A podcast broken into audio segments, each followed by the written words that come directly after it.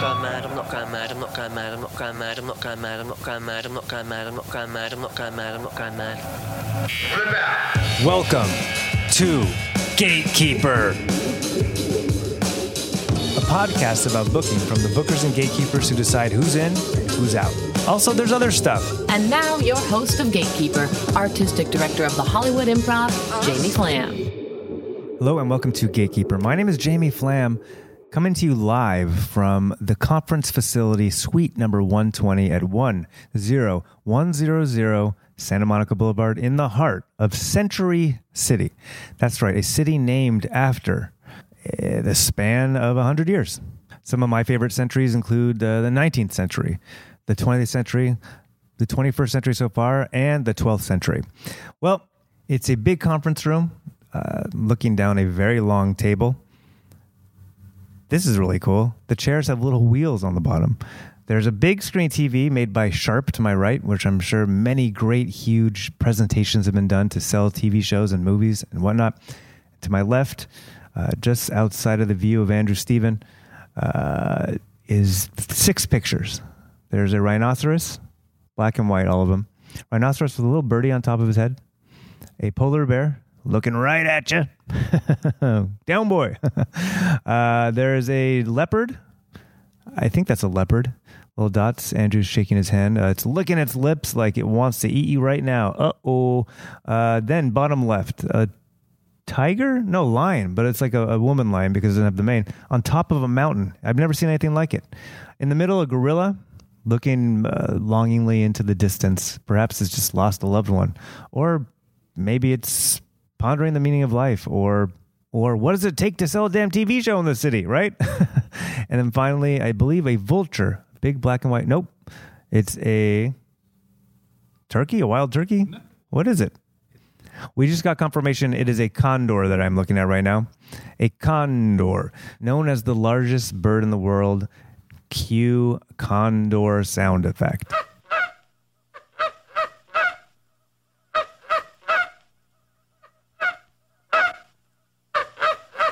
Why am I here, you're asking? Because in just moments, I will be interviewing the legendary Barry Katz of Barry Katz Entertainment. Uh, if you're unfamiliar with Barry Katz, he's basically done everything and worked with everyone in the entire entertainment industry.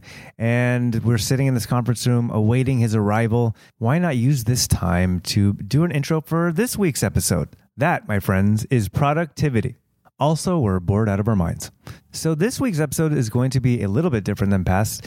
It's a roundtable discussion that first aired on my producer Andrew Stevens' podcast, The SeeSo C Show, which is a weekly look into comedy through the lens of the SeeSo Network, which has sponsored this show. And so, as part of this roundtable discussion, we had Andrew Stephen himself, the producer, the voice of the SeeSo C Show, myself, Jamie Flam, the host of the Gatekeeper podcast you're currently listening to, Beth Appel, who is the artistic director of the Upright Citizens Brigade Theater in Los Angeles, and former Gatekeeper guest and show producer Troy Conrad. We all sat down at the Hollywood Improv a few weeks ago and we talked about the things we love talking about on this podcast what it takes to book a venue, how do you produce a great show, and it was a cool inside look into how different clubs, different theaters, different types of venues operate, and the things that make them vastly different, and of course, the things that they share in common. So I hope you find it interesting, and we're going to cut to some sounds right now. Gatekeeper. Over the past year of making this podcast, I've had an amazing opportunity to talk to a lot of incredible people. But along the way, I've often thought, oh, I wish these two people could talk, or I'd love to hear a conversation between those two people. And it's more than just like a self deprecating, I'm not a good interviewer type thing.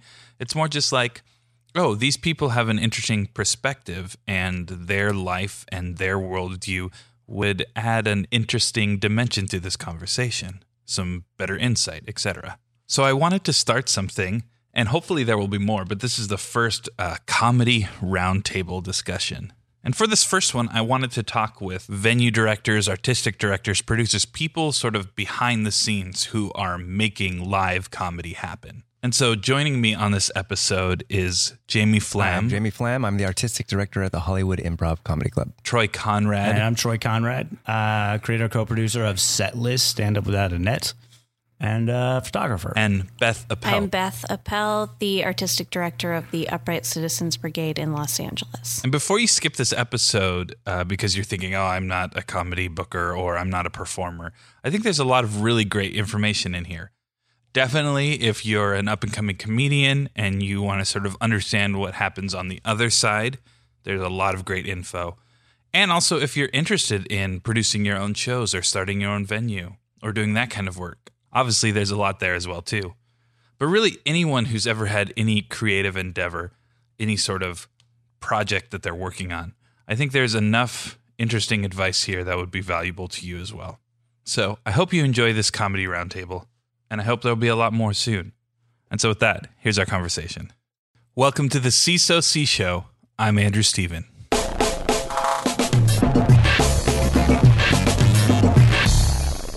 Thank you all for being here. Thank you for having us. Um, I think just to start out, um, maybe tell me what is what you think the role of a. Let's start with you, Beth. Uh, what the role of a booker slash artistic director is? Uh, oh my gosh. Um, I think the role of a booker slash artistic. I don't know what the role of a booker is. Okay. I don't. I've never done that. I mean, I guess it's sort of the same thing. I I don't want any bookers out there to come after me, so I'll just speak to artistic directors. I'm willing to have them come after me. Um, an artistic director, as far as I am concerned, is someone who is responsible for uh, curating the comedy that goes up at the whatever place they're artistically directing, or curating whether it's comedy or not, the art where they're directing and um, making sure that that's sort of in line with the vision of the venue. And um, I don't know. I guess I'll throw in that like keeping people around that are cool Yeah. versus shitty. Do you uh, do you get to help shape the vision at all, or do you see it much more as a, or at least in your current position? Sure. Do you just try to execute the vision that's already presented to you? No, there's a lot of shaping as well. And I, I would say maybe it's less shaping the vision and more just making everything better. Yeah. Yeah. Making that vision clearer and better. It is a, a position that's different for every venue. Um, I think for the Hollywood Improv, as an artistic director, I am executing a vision for other people, but I do have some creativity within that. I think that Beth probably has a lot more sway over uh, what goes on on that stage. Um, my name is Jamie Flam. What I mean, what do you see your role as? in a perfect world, I think an artist director can uh, not only, you know, figure out who goes on the stage, but um, is the artistic direction of the entire venue. Um, and to the extent that I can, I try to do that. That means the music that's playing in the bar when people are walking in, the morale of the the staff and how they greet people and how they interact with people, so that the entire artistic experience of someone, a customer, and the artist when they get to the venue, um, is a certain way, and hopefully a good way. Yeah. What is it? I'm just curious. Why? Uh, why do I have more sway than you? Well, the Hollywood Improv is it's you know it's a corporate owned club. It's a it's an industry club, and so I have to execute at the whims of agents and managers and artists and the the long history of this place, which I'm sure you have to deal with as well. Um, you know, you have to appease. Sometimes I have to appease comics that I don't particularly enjoy watching. Sometimes I have to book artists that are not my personal taste because of their history with the venue. That this place has been here for over 50 years. 50 years? You know more than I do. I, no, I think that's about right. 50 years. Wait, 45, I'm going to say. I'll jump in and say 47. All right, we're gonna- That's no perfect. knowledge whatsoever. We've all got a hun- hundred bucks on this. We're going to find out after the show. It became a competition. But I get what you're saying. It's it's about you you you can't just uh, like say, hey, I'm the I'm the person who I'm the gatekeeper of everything, and you have to work with people because th- this is it's like a this is kind of like a living, breathing institution, and there- everybody is you know part of that respiratory system. It's not just one person ever. You know. Do you feel? I mean, I, I don't mean this to be like. A, I'm not trying to be Howard Stern or anything and cause a fight. Like, do you? I mean, do you agree though that that you When might? did you lose your virginity? All of a sudden, that's the question that he asks. I don't want to be like Howard Stern, but uh, takes a huge turn in the podcast. So, I was wondering, do you feel like you might have more uh, abilities to sort of, you know, uh, push some vision and and and put up stuff that you're more into, or do you like? Do you agree with that sentiment that Jamie was yeah, talking about? maybe. I mean, there's definitely I do all of that same stuff as well. Like, there's definitely well, one, it's important to me that the people who've been around for a long time stick around and you know who are part of the history of the place even though it's much many less years we don't know exactly how many but less and um two it's important to me that like everything at ucb isn't just what i think is funny. Like so it should represent a pretty wide swath of comedy um and a bunch of different styles. So uh so yeah there's stuff up there all the time that if i was like planning my own birthday party and having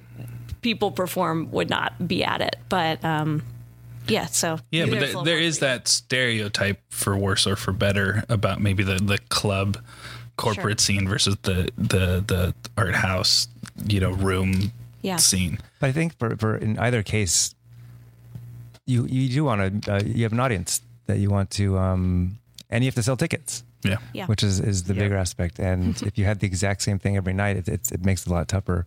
And I think it's it's a realization it took me a couple of years to come up with like uh, that.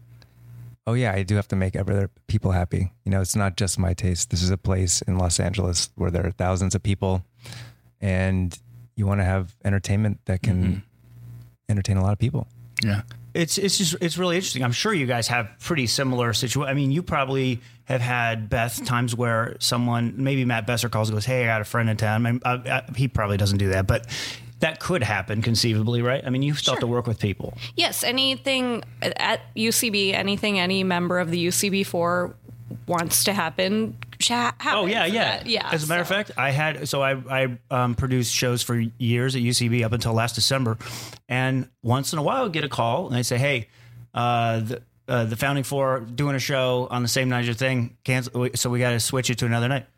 No problem at all. I totally get that. Like Yeah. that's, but that's the same thing, Jamie. You're talking about that everybody has to work with people. This there's no such there's no island in Los Angeles. Well, and speaking about working with people, Troy, uh, coming in as someone who's you, you may not be a formal artistic director of a venue, but you definitely when you produce your shows and stuff like that, you We're all artistic directors in some way. yeah. What is that like working with the other people and the other artistic directors and the people who manage and book these other venues?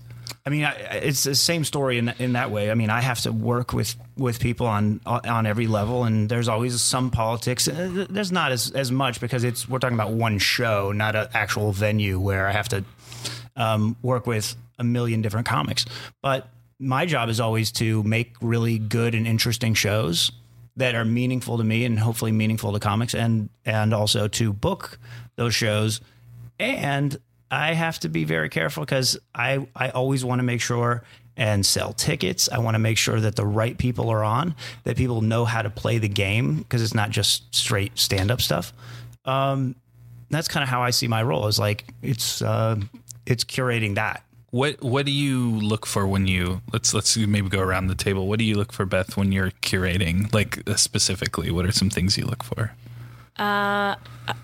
I look for things to have interesting hooks and titles, marketable things, um, things that I think are funny. That's important. Um, and uh, and th- I I sort of uh, I err on the side of things that are really polished and rehearsed and well honed. Those are my favorite kind of things. I'm less personally excited about weird, gross, messy stuff. Um, When you say polished, you you mean yeah. So in in the improv world, I guess it means someone who is uh, not to get too into improv phrases, but like someone who's really good at playing game and good Yeah. at the mechanics of improv versus someone who's uh, really funny and uh, never makes anyone else look good because they don't know how improv works. Number one rule that UCB teaches: make your partner look good. Yeah. Yeah. and that's a huge thing. It, if someone's pitching a show to you or, or, or trying to, to book something, create something, I mean, do you look for like, a, do you want like a one sheet, a document? Do you want a conversation? Do you want a video and pictures and, and stuff like that? Is there, are there, are there specific assets that you're looking at? Uh, it varies by the thing the person is pitching. If they're pitching a show that's gone up before, then I'll usually ask for a video of it uh, at some sort of reputable venue. And then the implied thing is like, and also the audience likes it. Um, don't send a video of your show bombing and then think that it will be at UCB. Um, if it's just a script, there's a whole process uh, that people can submit through where they have to fill out a form and send in the script, and then um, it's called Spanks. We have them. We have two Spanks a week, and people can audition their shows for runs at the theater. Uh, and then for the more established performers, I'll meet with them and talk through their ideas. Sometimes uh, it's there's like ten different ways Yeah. for people to pitch shows. What about you, Jamie, here at the improv? As far as booking just stand ups, Just in general.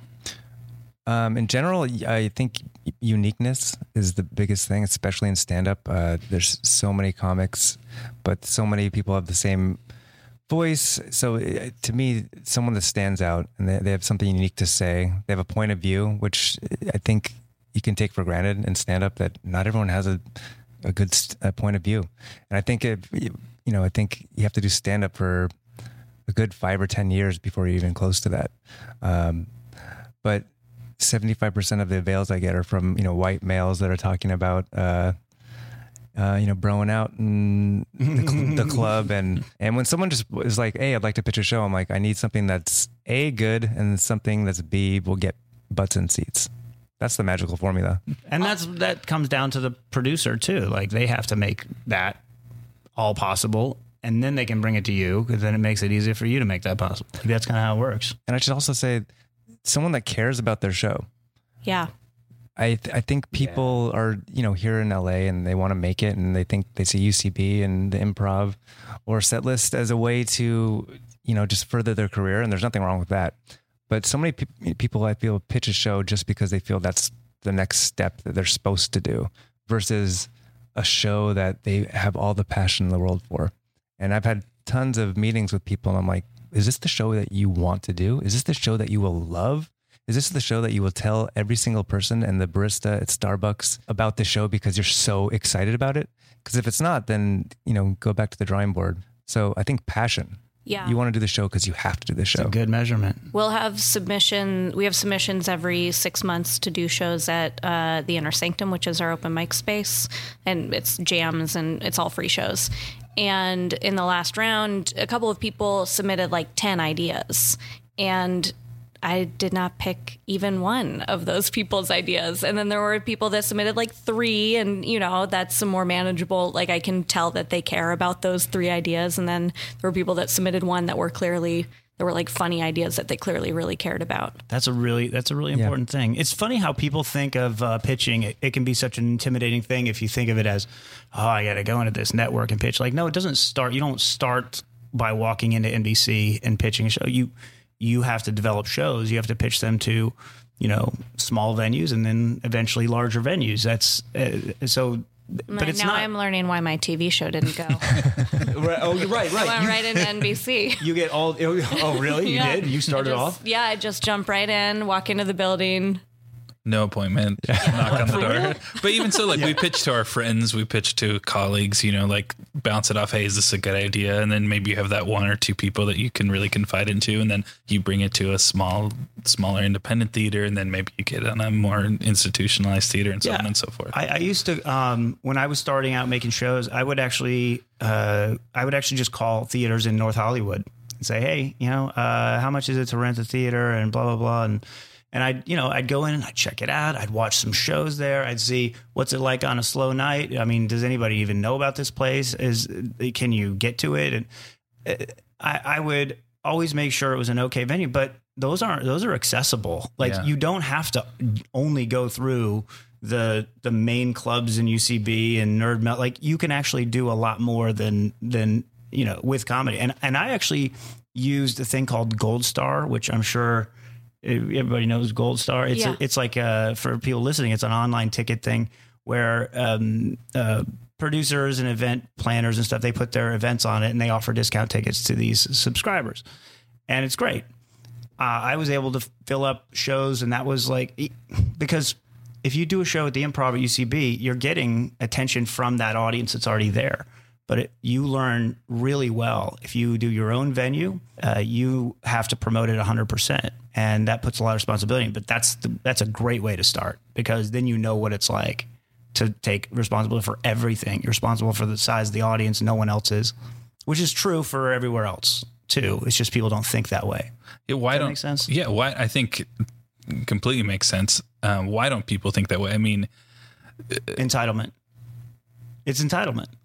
People think I, I'm supposed to. Ha- what I'm supposed to have people here. Like there's always a reason, and that's to me that is the the the entitlement is the precursor to bitterness. Like eventually you just find yourself bitter and wondering what happened because you've been expecting that you deserve these things automatically. Maybe because you did a lot of hard work. You go, I, I did all this work. I'm entitled. Like, no, you're not entitled to anything. You just keep working for it. I agree. That's like one of my number one least favorite things is when people feel that they deserve to be on a team or to have a show. That's really frustrating. To Me. And they get upset, like the like Yeah. the getting upset part. Like, oh yeah, I can't believe. I, I hear this all the time, and the thing is, you figure out like everyone's like uh, some of the people that'll complain to me about something, they're saying the same thing about me to the next person. Like, uh, and I've heard people say about even about set lists, like, oh yeah, it just takes forever to get on, and it takes so long to get to get it. Well, it, it's one show. Uh, but in addition to that, there's a lot of good comics out here, and you know anybody booking is being bombarded. You you can't just like you can't feel entitled. Be persistent, but not entitled. I could talk about entitlement for days. I was and gonna days. say you guys uh, that have you have a a lot. podcast, and at the end of it, every week you say uh, like work hard, be undeniable, and be cool as fuck. Yeah, I think that being cool as fuck is an underrated because I'm sure you know, and there's I know there's hundreds of people that audition to be on a Herald team now. Yes. Right? Between six and seven hundred this What? year. Yeah. For how many spots? Um, This year there were there ended up being eighteen spots. So I think somewhere around two or three percent of people got on. And I'm sure that And for people listening, real quick, who a Herald team is the it's their Everyone improv. knows. Everyone in the world knows what a Herald team is. Uh, they're the house, uh, some of the house improv teams. At And then UCB. what about how many people for Maude teams, which are the house sketch groups? Um, Maude teams, uh, some also somewhere in the Similar number. hundreds, and then So yeah. thousands of people. Yeah, and then maybe less spots. I mean, there's eight people on every Herald team, uh, eight performers on every Herald team, and there's six actors on every Maude team, and six writers. Yeah. So and I'm sure that when you're, you know, deciding who these 18 of 700 people are, there's a lot more than talent that just goes into it because there's so much talent. I'm sure. I'm sure there's over 100 or- or more people that are just like, yes, they're undeniably great, and they would be great on our stage. So when you have to pick those 18 spots, and for me, when I have those, you know, handful of spots every week, 100% of the time, I'm going to go to the people that are talented and cool yeah, and nice and good human Yeah, beings. yeah. And if you've shown entitlement, and I get entitlement, I've, I've been a performer. And so, I mean, you even said earlier, if I, I've been around for a long time, I know what funny is. If Yeah. I laugh, I book you. I mean, in a sense, that is entitlement. Yeah, no, and, and, and I- so I empathize. I didn't mean to bombard you. I'm not Howard Stern, remember? no, I mean, I came, I'm in LA to, you know, make my dreams come true as well. So I, I understand and I've worked very hard. Um, I literally, um, I did pitch to a network for the first time uh, two days ago with, Oh, wow. with Vanessa. And I literally, I checked my email right before I walked in here and it was, uh, we, we uh, regret to inform you that we will not be, uh, we're not interested in any of your ideas right now, but good luck. Dude, that's great. did you, pitched write it. back? But I deserved that. Yes. Fuck you. Did you not understand that I deserved? No, that? no, no, no, no. I don't ever think you saw how much I've worked. Um, but I, no one in this town, no one in the world owes anyone anything. And I think as soon as you feel that someone owes you something, all you can do is work hard and be cool as fuck. And and good things will happen. I think ninety nine percent of the time if you if you are those things. But if I can sniff entitlement if I get an email from someone, I've gotten dozens of emails from from stand-ups, you know, telling me like this bullshit. Or people walk in and they look at the lineup and like, like, what the fuck? I'm, I'm better than all these people. my God. You just shot yourself in the foot. I also wonder, like, I don't know if this is as much of a thing uh, for your experiences, but there are people who've been sort of knocked around a little bit, like had a rough time coming up, like maybe not made it immediately, been around for years.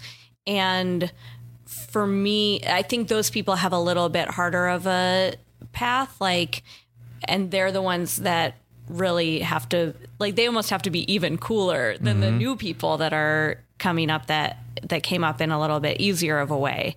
And i think the that's where the bitterness comes in. And so if one of those people you know if someone's auditioned for a team six times and is still cool that's like really cool Yeah. it's like the coolest person I, I uh, when we were talking about being cool, though, is that we should define what that is because like everyone has different things. Like, for leather me, jackets, Yeah, sunglasses, Like it's inside. got to be leather jacket, sunglasses, like maybe like an accent of some kind to just makes it look tough. Ooh, yeah Yeah, uh, that has to be.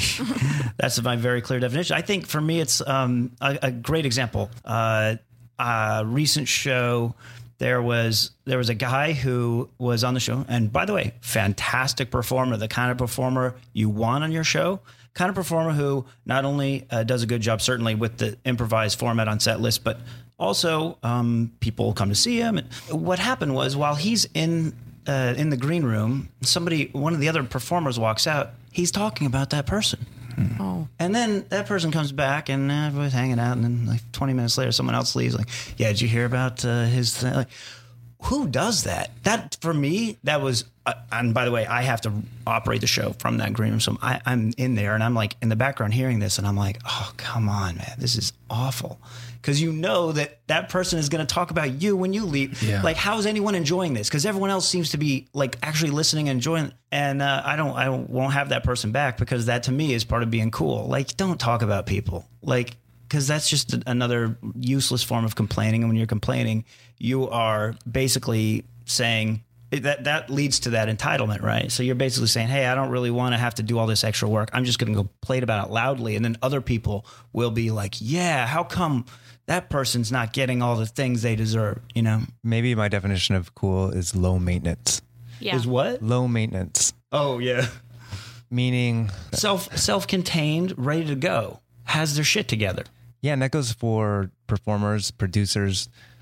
You know, there's certain producers, and, and I guess there, I mean, there's certain producers that are so in love with their show, and so they're saying all these emails because they they they're, they care and they want to make sure the tech is right, and so maybe hmm. not necessarily that kind of low maintenance, but just just be cool, show up, do your job, be nice to everyone, and that's it, and deliver. I actually find the people who email a bunch about the tech and stuff that is low maintenance to me as well because that means that That's they're thing. thinking about it in advance Right. and they're not going to show up the day of their show and have a huge issue. You don't have that cable? Yeah. Well, Um, and I think too, like being cool is all the stuff that we might have mocked at in our younger selves, but like caring and like thinking about other people's Oh, yeah, it's experiences. exactly the opposite of what I thought was cool for my entire life. That's a really, really great point. You wouldn't make you can't you can't make it five minutes in this town without having all those qualities you're talking about. Yeah. It's not really fair because no one gets rewarded for that when they're in like middle school and high school. And then oh, when you become an adult, you have to shift and then that's what that's what you have to do. yeah. Our world is messed up. It's really messed It up. is a little bit backwards. Yeah. You know? and also to understand social cues or like What do to you- what are understand some? like every booker is different but um you know what's professionally pushy to one booker it could be completely different for another so Mm-hmm. you know for me certainly every six months like a quick hey you know i just i'd love to get back it's been a while that's great Yeah. but knowing no if you if you don't hear anything back you know maybe you know hold off or you know be able to just read the response and then act accordingly um Sorry, there's a spider on your mic. oh my god. Oh, that was, uh, dude, that brought that spider. That's just actually from my This is a my pet spooky Halloween. I can't sleep without that th- therapy spider. I just saw it going up and down and up and down. By the way, a small spider would not freak me out at all. I grew up in Arizona with uh, giant, scary spiders that will murder you at night. Uh, so, Well, you just threw that spider right in the trash can. I did. Thank you you, did. for taking Thank care you very of much. You're- that was I the almost sneezed just now. quietest sneeze I've ever heard. By the way, Andrew, you have a tarantula on your. Um, so I want to circle back. Sorry, uh, to talk a, a little bit more. I mean, even now to to toot your horn. That's the weirdest phrase. I don't is know why. I've said it like don't five think you times. can toot someone else's horn. You can only take your own horn. Not these days with germs. Um, one of the reasons Troy I wanted you on, and I was looking at a list of potential people for this, is this idea of you're someone like you said who's put in the hard work, and you are cool, and you do have a reputation for being nice and a good Thank you person. very around- much. Just talking about the the opposite of entitlement is this hardworking, this good work ethic. Like, how important is that work ethic?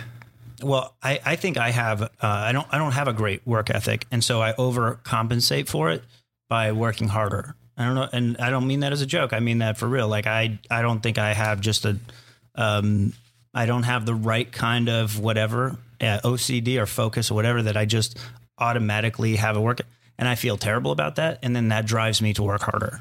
I know it's weird, but that's the roundabout way I do it. So you got to have one or the other. The important thing is you putting in the hours. I, I one thing I ask a lot of comics is what what are three things you did this week for your career that you didn't do the week before? And if you ask them that, they don't always have an answer. But if you ask that enough, and we should all ask that of ourselves, you start going, "Oh my god, wait, am I just am I overlooking how important that is?" And you start maybe you feel bad about it, and then that makes you work harder. I do feel like every time I talk to someone or I feel this way about myself who is who I know to be like a very hard worker and have a lot of work ethic, they never think they're doing anything. They're like, "Oh, I'm not doing anything." I and always they've done feel like that. they're they do things That's what that's what, what you're talking about is what drives me. Yeah. I wake up in the morning and I feel like I've done nothing. And Jamie and I have it. We uh, we meet monthly and we go over our goals, uh, what we did last 30 days, what we're going to do, goals for the next 30 days, and we talk about this all the time, right? We don't we don't feel like we did anything, but when we read this, when you put it on paper, you go, you're forced to go, okay, I actually did quite a bit. Yeah. Like you want to nap after you see how much stuff that you actually did, but you'll never ever know that unless you write it down,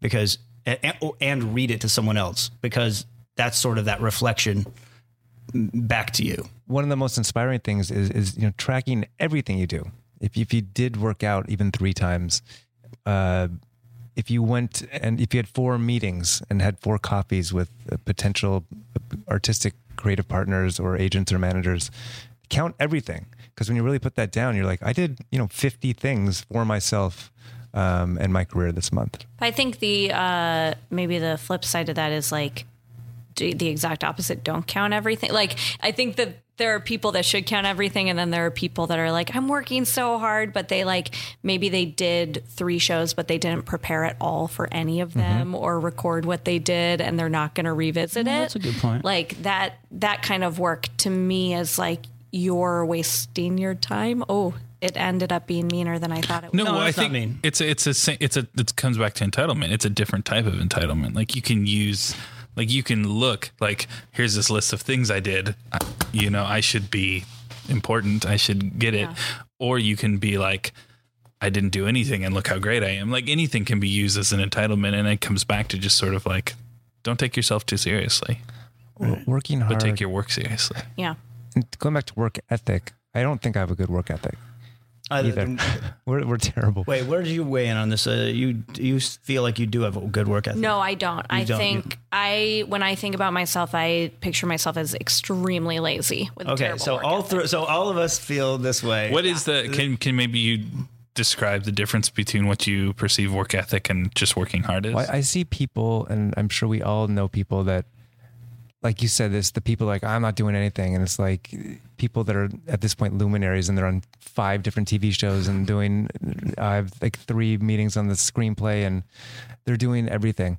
Um, the difference, I think, and what makes it probably work for us is that we're driven by deadlines. At least for myself, um, I'm in a job where there's every night there's shows, and so and and I have a you know writing partner who demands a lot of me. So, but without those deadlines, I would be getting nothing done. I, I feel like so. That's I a think great way to put it. Yeah. huge. luckily we li- we have positions that are forcing us to. But do you can stuff. also put deadlines on your own work too. Can you? How, how do you I do can't. that? And enforce it? Very difficult to do. Tell you It's have people. to work with other people. Yeah, you throw your I have hat the over the exact same fence. thing. Like I'm working with someone on a project now who was basically like, I'm gonna make this happen because he knew that I would not. Uh, yeah. Yeah. Yeah, you have to have Inciting- accountability. You need an inciting incident. Wait, wait. what- Say it again. Inciting incident. What is an inciting incident? It's a place in a in a No, no, I mean, story is that what where you're asking? No, I'm saying you need an inciting Oh, you need incident. it. You Oh, I need a got you need to create a moment in a story where you can't go back. You know, the bridge is out, but you've passed the point of no return. You've thrown your hat over the wall, and you have to go get it. You tell someone, "I'm going to do this on this date at this time," and they're going to judge you if you don't. Yeah. Oh, I still won't do it in that case. yeah. I mean, I, I, I have to have but your some- hat. My hat. Well, I, I feel like I always have to have some level of accountability, um, and uh, and that's hard. Uh, for for two years, I had uh, an assistant who was was really fantastic at uh, at keeping me accountable for stuff. Like that was sort of part of her job, and um, and and then I had a while without an assistant, and, but that is a, a big important thing for me because I that helps me get so much more done, exponentially more done than I would get done just by myself. Um, and I have an assistant now, Cody, who's amazing, and he keeps me accountable on stuff. And I, I just just finding like if I CC him on an email or something, and he follows up with me to make sure that things don't fall through the cracks, like that's huge for me. Like I got to have some level of that um, because if I leave it all to my own head, it starts to fall apart. How can you tell work ethic or a hard worker in someone else? I'll give a great example. Uh, Sammy Obeid. Sammy Obeid's a great comic. Uh, he's not super famous yet. I know he's gotten on. He's gotten on one of the late night shows. He uh, he was super unentitled person, super humble, worked hard, um, and he did a thing where he did three. I think it was like three, five hundred open mics in a year or something like that. Like he, I don't know what the number is, but it was a lot. Maybe he did like three a day or something for almost a year. oh my gosh. Can you imagine? And and in LA where it's even harder to do that, like in than in New York, um, he still did it and he kept on it. Like that is a work ethic, and he he's the exact right kind of person. Like he'll write to me once in a while, hey, just reminding you about getting on a show, blah blah blah. But he's never pushy, and I know what he can do. I know his work ethic. I know he's not going to disappoint. So he gets to, you know, I I get to put him on shows, and I never have to worry about it. Like to me, someone who's doing something outside of like, yeah, I just go to the same three open mics every week and blah blah blah. Like, ah, that's not that's not cutting it. Yeah, there's there are headlining comics that will show up to our open mic. It's an open mic, and it, it's just so they can work out three minutes. But they they want to be working on their craft constantly. Like that's work ethic to me. Someone that is on the road doing theaters for ten thousand people, doing a room of comics on a Tuesday afternoon at five forty five is that's work ethic. When I was in Edinburgh, uh, you have to flyer in Edinburgh. We do set every year. If you don't flyer and have a team flyering, you're you're to lose. I walked by Bo Burnham outside flyering. Bo Burnham sells out. He was selling out whatever, maybe 600 seats a night. He's in the middle of a busy mall area handing out flyers. And I was like, dude, what are you doing? He goes, hey, you got to work. That's a work ethic. And, and that's also not being entitled, like Yeah. we're talking about. Um, I also judge it by uh, uh, people improving and like making their material better. Um, so if if a show is running at UCB, like a written show, and I go to one performance and a couple jokes don't hit, and then I go to another performance and it has those same jokes in it, that is not good. Uh, but when I, there are certain performers and writers who I know would never let that happen. You know, if a joke doesn't hit, they're going to definitely rewrite it. So I think that's important to me too, seeing people improve. Yeah. Same with improv. Um, just seeing, I don't want to see someone make the same mistake in show after show. Not that there I guess, you know, they, yeah, there are mistakes in improv. There are bad things. There are things that you could do wrong in improv. Um, so, yeah, to see people improve is a sign to me that they have a good work ethic. What else do you all look for in uh, when you, whether it's looking someone to fill your show or or be on your stage? So if if you th- these days if you have an agent now, I hear people complain about agents and they go, "Yeah, my agent just hasn't gotten me anything." And I think that's such a um, a strange direction because that you did maybe like 15 20 years ago whatever that was definitely the case like your agent did have to do most of the work because they have the connections and they do but that's the world's not like that anymore now if you have an agent uh, you make you get the work by doing what you do best and putting it out there. And the agent sort of facilitates that uh, uh, but they're not going to help you if you're not helping yourself if you're not as we talk about choosing yourself. Seth Godin talks a lot about this great author. Um, so I, I look for people who are choosing themselves. Maybe they made their own project. Sammy Obeid he didn't wait for anyone. He went to shows that he could that he could always get on some of them weren't all open mics, but he always made sure he was creating his own thing with his whatever 300 things and 300 things. That is huge for me. Bright colors. Bright colors attract an audience. Your eyes are drawn to it. We needed some comic relief. Andrew, uh, how many people have you had sex with? Let's turn it back into the Howard Stern show. no, don't answer that. What makes you laugh in a broad sense? What makes me laugh in a broad sense? Silliness, more than ever, authenticity. I think that's what I can detect quicker um, than ever before is is when someone is in the same way as like are they passionate about their show? Are they passionate about what they're saying on stage? I can tell when someone someone has something to say and when it's coming from their heart. And stand up, and I'm sure in, in improv too, it's when you see uh, humanity. When you this usually to me the funniest moments are when I see that that stand up break from them just doing their routine jokes and interact with the audience or react to something that's happened around them because you you get a, a peek into their own soul. And so the comics that are are open to that versus the ones that are just going up and reciting here's my you know 10 minutes of jokes that I just do every single night, you know, that are very rote.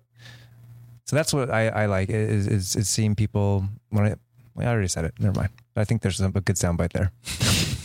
You'll find it. Just search through that. I think, yeah, I would, I agree. I think I already also said like what I look for in shows, but to add on to that, um, I, yeah, I want to know what someone's point of view is when they're performing. And I also want it to make me laugh. And then I want it to make me feel other emotions too. That's great. And then you can laugh harder, you know, after you've felt a little bit of sadness or a little bit of, you know, some other emotion, you can get back to laughing and then it's even more, mm-hmm. more funnier.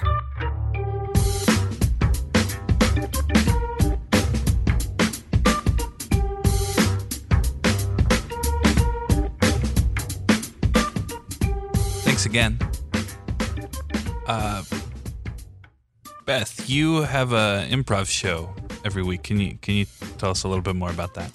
Uh, well, I'll say that Cardinal Redbird is every Tuesday at 11 p.m. It's an improv show. It's at UCB Franklin, And is there anything else you'd like to plug? and that's that's it. I, I'm all over the place.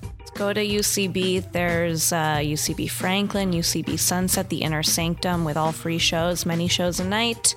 UCB Chelsea and UCB East in New York City. and that's ucbtheater.com Yes, with a R-E spelling. I think it'll correct it if you do the wrong one. I think Okay. it'll redirect, but I'm not.